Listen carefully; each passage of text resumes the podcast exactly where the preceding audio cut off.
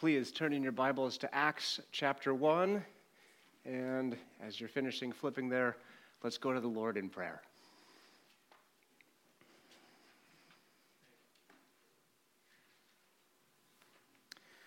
Oh God, there is no God but you. There is no one like you, nor is there anyone worthy of worship, nor is there anyone who is good, but you and you alone. You are Father, Son, and Holy Spirit. Lord, we pray for a fresh outpouring of the Holy Spirit on this congregation. We need it. We need you. We need spiritual renewal. We need repentance that leads to life, to more of the eternal, abundant life that you promised. Lord, we ask that you would uh, manifest and realize this promise in our midst more and more and cause the church in the whole world to be stirred up and to catch fire again, like it often has in many places, but it didn't last long enough, we would say. So, Lord, we pray that your will would be done. And we ask that you would first convict us of our sins so that we can rend our hearts and not our garments and make this building even our bodies, a temple where the Holy Spirit is pleased to fill. Amen. Acts chapter 1. Your, your uh, bulletins say authority, apostleship, and the apostolic hermeneutic. So I guarantee you we'll get through the first point, and I guarantee you we won't get to the second or the third. So David uh, updated the title to Authority and Ascension. Authority is, in a sense, the number one issue in our lives. Who is God? Is it me or is it thee? Acts chapter 1. In the first book, O Theophilus, I have dealt with all that Jesus began to do and teach until the day when he was taken up, after he had given commands through the Holy Spirit to the apostles whom he had chosen. He presented himself alive to them after his suffering by many proofs, appearing to them during 40 days and speaking about the kingdom of God. And while staying with them, he ordered them not to depart from Jerusalem, but to wait for the promise of the Father, which, he said, you heard from me. For John baptized with water, but you will be baptized with the Holy Spirit not many days from now. In fact, at the time of that statement, 10 more days. Verse 4. We're going to camp here a minute. While staying with them, he ordered them not to depart from Jerusalem. Brothers and sisters, why ordered? Why not told or said or asked them to do it? In our culture, we tend to resist two things people who act as if they have authority over us.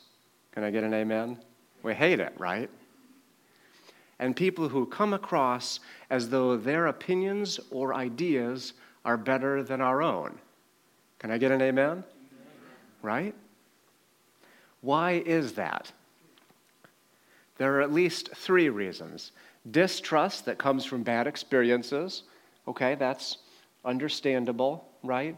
You've been, everybody's been burned by a boss, by a parent, by a pastor, right?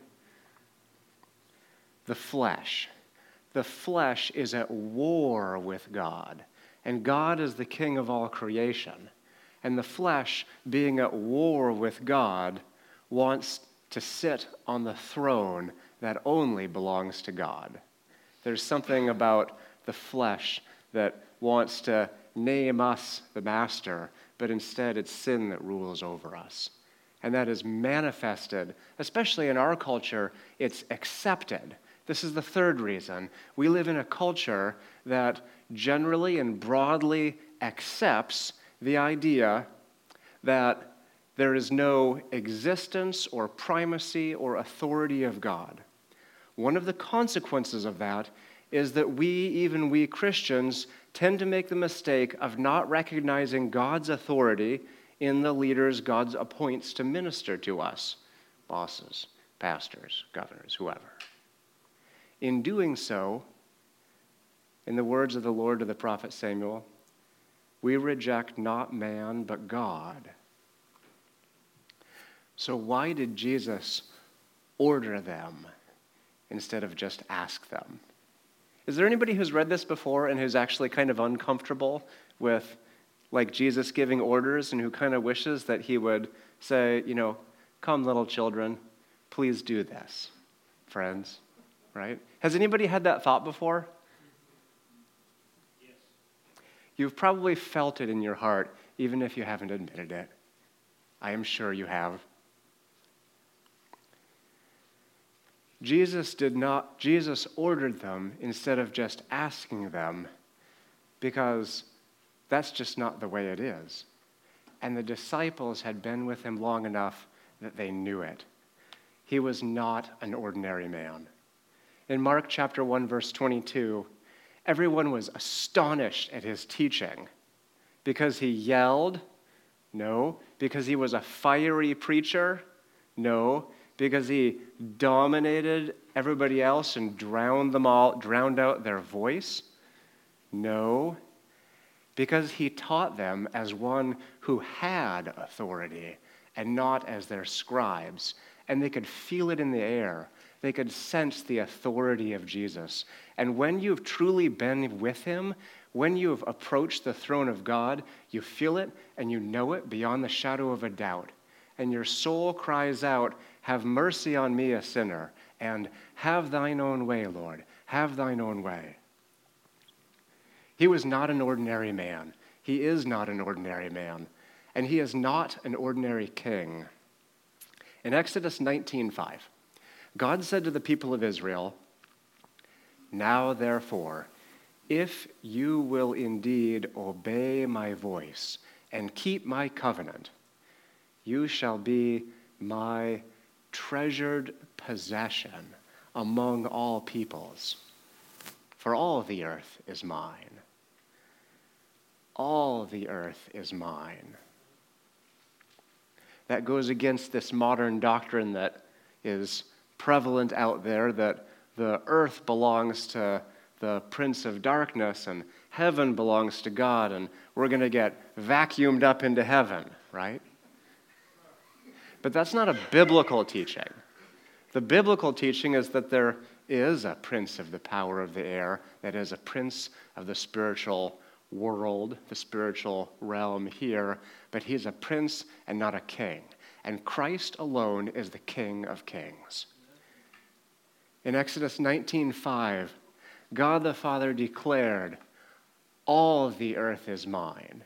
He tacked it onto the end of the sentence just as a reminder. In fact, that exact phrase is repeated, uh, that almost that exact phrase is repeated throughout the Pentateuch, the Psalms, and the prophets, and in the New Testament, uh, at least like seven times or something. In Daniel 2:21, Daniel prayed and he said, "He changes times and seasons. He removes kings and he sets up kings." He gives wisdom to the wise and knowledge to those who have understanding.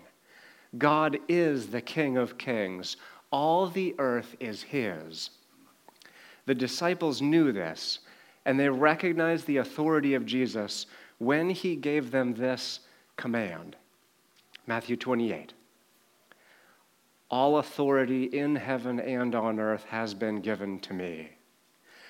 Go therefore and make disciples of all nations, baptizing them in the name of the Father and of the Son and of the Holy Spirit, teaching them to observe, which means do, follow, practice, make it your way of life, to observe all that I have commanded you. And behold, I am with you always to the end of the age. Echoing the words that he spoke to Joshua uh, to the people of Israel in Deuteronomy 31, um, I am with you always.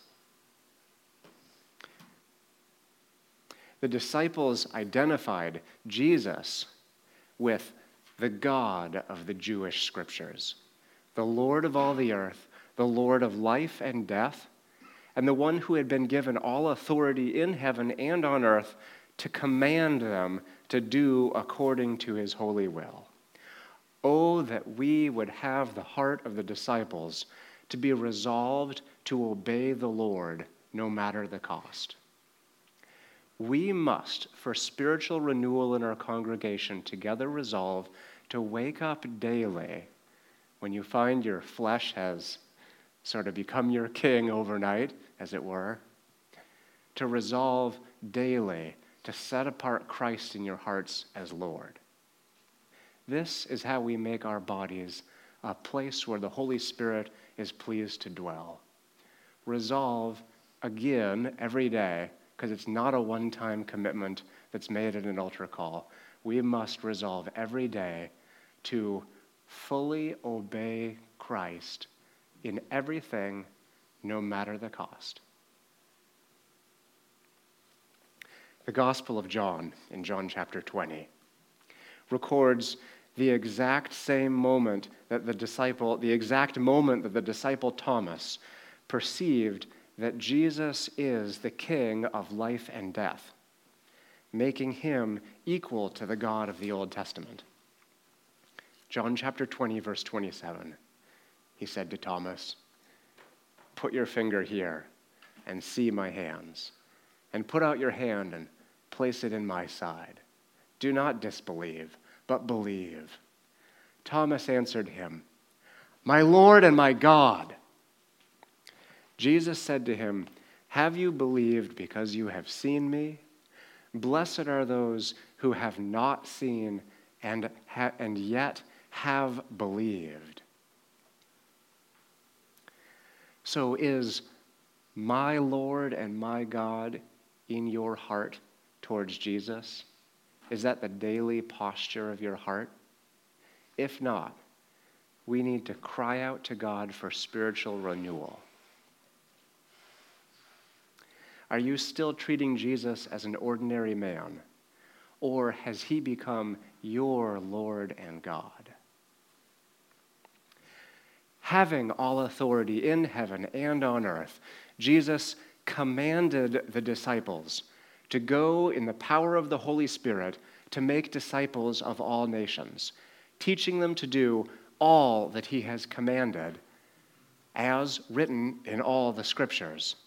If I don't study the Bible every day, how will I understand what to do? I need the Word of God to speak, I need the Holy Spirit to speak to me through the scriptures every day or the gravity of my depravity will bring me down. Amen. And if I'm not resolved to fully obey him in every situation, how can I call myself a Christian? Think that through theologically. If I'm not resolved to fully obey him in every situation, how can I call myself a disciple? We'll see in the book of Acts that it was at such and such a place that the disciples were first called Christians. All Christians are disciples. If you're not a disciple, are you a Christian? A disciple is a follower. If I'm not fully resolved to have Christ as my Lord in any and every situation, no matter the cost, if I'm not decided, and because of the flesh, which is at war with God, that is in me every day from the moment I wake up, I have to be renewed in that. It's the daily prayer of the Christian.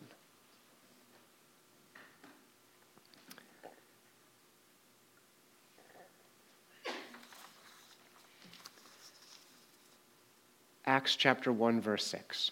So when they had come together, they asked him, Lord, Will you at this time restore the kingdom to Israel? Why did the disciples think that Jesus was going to come and sit on the throne in Jerusalem and restore the political independence and military supremacy of Israel, like it had in the days of old under the kings Saul and David and Solomon, and then to a lesser extent when the kingdom was split under Rehoboam and Jeroboam and all those that followed. Why did they think that? Were they bad students of the Bible?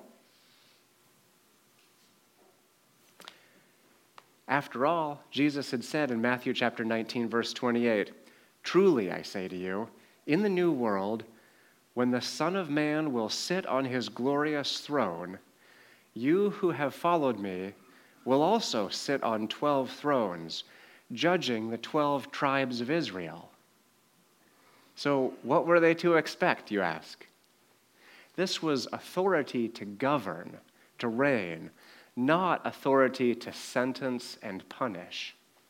Revelation 20, verse 4 says, They came to life and reigned with Christ for a thousand years. I would urge you to believe that that is a uh, not a exact thousand years, 365 days times 1,000 to the, to the hour, but that it is uh, a length of time designated by the Holy Spirit until the return of Christ. These are, these are the disciples that Jesus breathed on and said, Receive the Holy Spirit. He, like he breathed into Adam the breath of life, he breathed into them spiritual life. They were dead. Spiritually, you were dead. When Christ breathed upon you by the Holy Spirit, you came to life.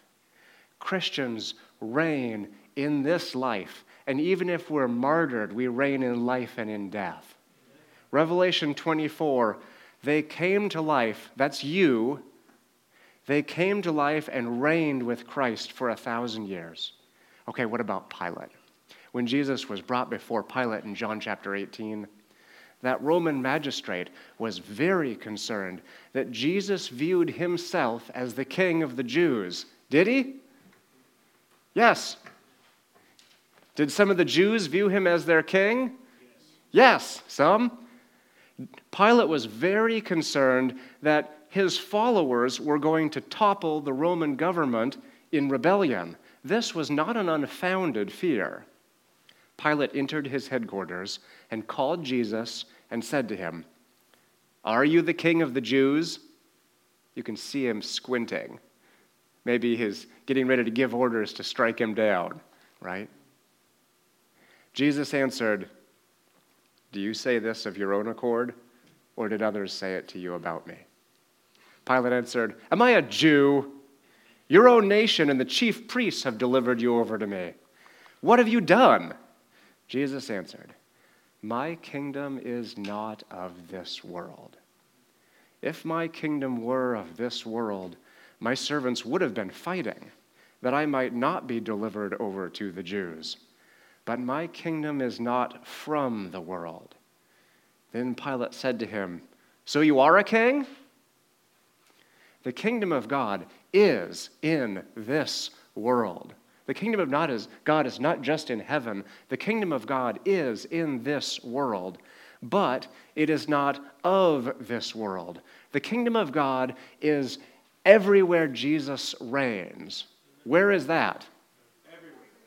All the earth is mine, saith the Lord.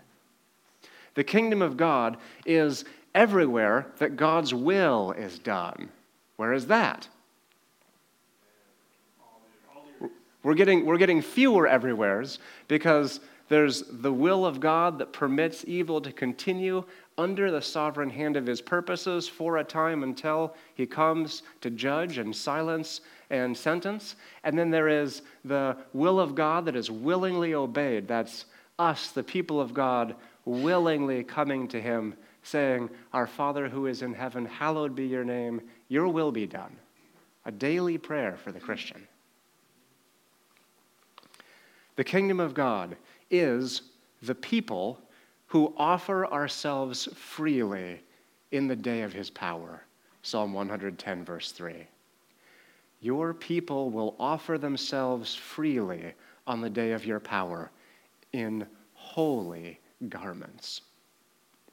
And the day of his power was the day of his ascension into heaven when he sat down at the right hand of God. And this is happening right here in Acts chapter 1. As it is written in Psalm 110, verse 1 The Lord says to my Lord, this is the psalmist writing, God the Father says to my Lord, God the Son, Sit at my right hand until I make your enemies your footstool.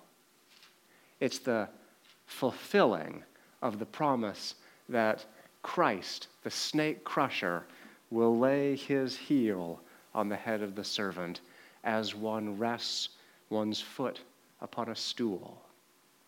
It's the promise of the victory and the fulfillment of the prophesied supremacy of Christ over all creation. Sit at my right hand until I make your enemies your footstool. Thus, God the Father raised God the Son from the dead, and he was lifted up into heaven and sat down on his throne to reign by pouring out the Holy Spirit onto his disciples and usher in a new era of power for the church to be his witnesses and to make disciples in all the earth. And as we will see in the book of Acts, to rule over sin and sickness and the devil. Was there still sin? Was there still sickness? Was there still the devil? Yes. And yet, the reign of Christ was manifest now, even over these very things. Hebrews 1 3 says of Jesus, He is the radiance of the glory of God. Think of, the, think of God in heaven like in Revelation chapter 4, which, if you haven't studied it and meditated on it while you're going to sleep, you should for many days. Think of God the Father on his throne in Revelation 4 and the, the radiance of the rainbow about him. And if you combine Daniel 7 with Revelation 4, there are, there's thunder and lightning, there's the river of fire coming out from his presence. If you combine it with elsewhere in Revelation, there's the river of life coming out from his presence. He is the life giver through the Holy Spirit, and he is the judge. He judges with fire and he baptizes with fire. We who are cleansed like gold and precious stones passing through the fire, cleansed of our dross and our sin, and refined as, as silver is refined in a furnace. So the Word of God refines us daily by the power of the Holy Spirit. Think of the brightness before Him. If you remember the eclipse from, what, two years ago? I saved my little solar glasses. You know, they got the little cardboard glasses with the plastic inserts. And, uh, and it's like super thick or super dark plastic. And you're supposed to be able to look at the sun uh, through the glasses, of course, and then you could see the eclipse. It was a partial eclipse here in Ohio. Um, I saved them for the next eclipse because I missed that when it was cloudy, I think, and I'm hoping for another one. In Revelation 1, Jesus appears. His face is like the sun shining in all its brilliance. Jesus is the radiance of the glory of God that can mean nothing but he has the same glory that the Father had with him before the foundation of the world. John 17. He is the radiance of the glory of God and the exact imprint of his nature. He upholds the universe by the word of his power. After making purification for sins, he sat down at the right hand of the majesty on high, not as a subordinate ruler or as like certain modern cults would have you believe, like one who became like God or was invited uh, once he became holy enough or attained to perfection or godhood, was somehow brought up there with God. Not like that but in the Trinitarian teaching of the Orthodox Church, he himself is God.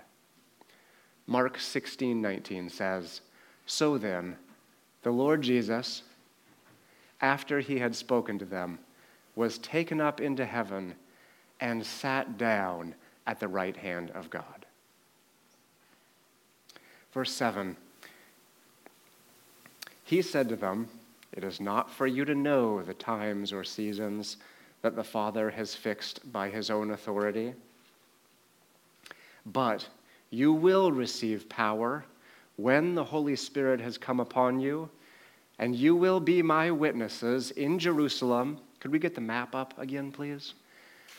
You will receive power to be my witnesses in all Judea, in, in Jerusalem, and in all Judea.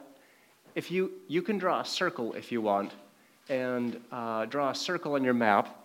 You can use your little blue ballpoint pen to cover over the little dot for Jerusalem, if you please. And then around it, in approximately these proportions, this is all Judea. I'm getting that pretty close. Okay? Jerusalem's kind of in the top right corner of Judea. Jerusalem, one point, all Judea and Samaria, that extends farther. You will be my witnesses in Jerusalem and in all Judea and Samaria and to the end of the earth. Rome, the capital of the Roman Empire, is symbolically the center of all of the end of the earth. And so Acts is the history of the gospel being fulfilled by his witnesses under the empowerment of the Holy Spirit. So, therefore, Acts chapter 1, verse 8 is a theme verse for, for uh, the whole book of Acts. I didn't finish the sentence. You could draw a, a circle that passes through Rome or surrounds the entire Roman Empire to see the concentric circles of the gospel going forth. And that also forms an outline for the book of Acts. It's like the first, uh, it's up through chapter 8, verse 1, that is all Judea and Samaria, including 8, verse 1, chapter 8, verse 1, and all up through the end of chapter 28 is the ends of the earth, right? Verse 9. And when he had said these things, as they were looking on, he was lifted up, and a cloud took him out of their sight. Just a moment ago, we talked about the glory cloud, the cloud of the brightness of his presence. It's like, it's like the sun hidden by storm clouds. It's the image of, of thunder and lightning and storm, a, a, a representative manifestation of the power and the presence of God and inside the cloud, the brightness of the glory of the sun, the brightness of God. So, what then is the cloud? The cloud, if you, if you trace the theme of the cloud of glory or the storm cloud, which is a visual theme throughout the Jewish scriptures, the, the clouds represent the presence the glory of God, and sometimes the power or the wrath of God also. And there's no separating these, right? Go to Daniel chapter 7, verse 13 with me, please. A couple of years ago, we studied the first seven chapters of Daniel before going through Romans, before beginning Acts. Daniel said, I saw in the night visions, and behold, with the clouds of heaven there came one like a son of man, and he came to the Ancient of Days and was presented before him. This is happening in Acts chapter 1. And to him, let me back up.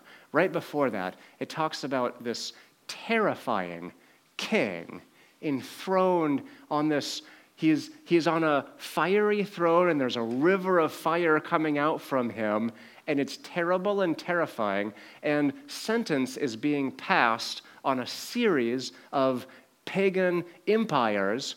In, earlier in the Old Testament, sentence has been passed on the Jewish nation as they uh, departed from the Lord, right? There was an exile, there was another exile, there was a, a return, although a small one and the temple was rebuilt, although smaller. There was the, the Persian Empire. Before that, the Babylonian Empire.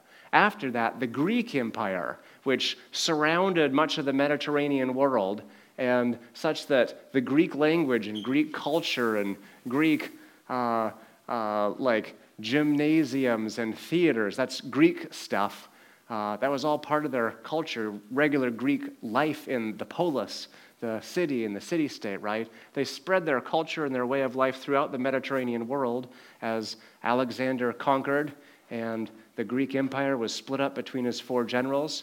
And, uh, and then so you had the Babylonian Empire in the time of Daniel, and later at the end of Daniel's life, the, the Persian or the Medo Persian Empire. That was conquered, if you've watched any of these old war movies, by the Greek Empire.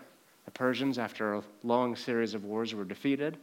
The Greeks conquered and expanded the territory, covered pretty much all that territory, and took more.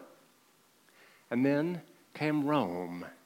Rome, with its violence and its armies, its nearly unstoppable armies. And it was an empire that lasted for a thousand years. Am I getting that right? Historians, help me out. Is that about right? And we are living right in the middle of the time of the Roman Empire here in uh, Acts chapter 1. So, back in Daniel 7, you have these beasts. These empires we just named are personified as different species, if you will, of beasts. And judgment is being declared, sentence is being passed over them. And things are happening like the beast is having its body trampled and it's being thrown into the fire to be burned. Here's this river of fire coming out from the throne of God the Father in Daniel 7. And then we come to Daniel chapter 7, verse 14. There's this man, one like a son of man, and he is brought before this all powerful judge of the whole earth that's passing sentence on powerful empires that dominated parts of the world for decades and centuries, even up to a millennium, and he is passing sentence on them. And now there's this person being brought before this ancient of days, this one who's lived before days began. He's ancient even before that. He's eternal. He's the Alpha and the Omega. And now someone is coming up to him and being presented before him. And for some reason, he doesn't get burned up in the fire, right? And we find, Daniel chapter 7, verse 14, that this Jesus who is being presented before the Ancient of Days, as prophesied in Daniel 7 and as is happening in Acts 1, to him was given dominion and, a, and glory and a kingdom that all peoples, nations, and languages should serve him. We're going to see the beginning of the outworking of that as we finish going through the book of Acts. His dominion is an everlasting dominion which shall not pass away, and his kingdom one that shall not be destroyed. The church will never be conquered, but the church, under the anointing and power of the Holy Spirit, will be granted wisdom, strength, sanctification, greater than what we have within ourselves, but everything we need to take the gospel to all nations and we shall overcome. And the disciples, Acts chapter 1, verse 10. While they were gazing up into heaven as he went, behold, two men stood by them in white robes. In the New Testament, men in white robes are angels uh, uh, bearing some of the glory of God. And they said, Men of Galilee, why do you stand looking into heaven? I think this is funny because God could have sent angels to kind of, with great dignity and authority, said to them, Guys, he's going to come back in the same way you saw him go into heaven. But instead, he puts into the mouth of the angels this word for the disciples Why do you stand looking up at him going into heaven. This Jesus, who was taken up from you, who into heaven, will come in the same way as you saw him go into heaven. This is speaking of the imminent return of Christ. Jesus will return in his resurrection body, coming with the clouds of heaven to judge the earth. The clouds are glory, presence, and judgment. 1 Thessalonians 4 16 through 17. And as we're reading this, may we please have the communion servers come forward and be prepared. 1 Thessalonians chapter 4 verse 16. After Paul had visited the church in Thessalonica, if you have your maps, it's, it's in Greek territory. He wrote to them this letter For the Lord himself will descend from heaven with a cry of command with the voice of an archangel, and with the sound of the trumpet of God, and the dead in Christ will rise first. Then we who are alive, who are left, will be caught up together with them in the clouds to meet the Lord in the air, and so we will always be with the Lord.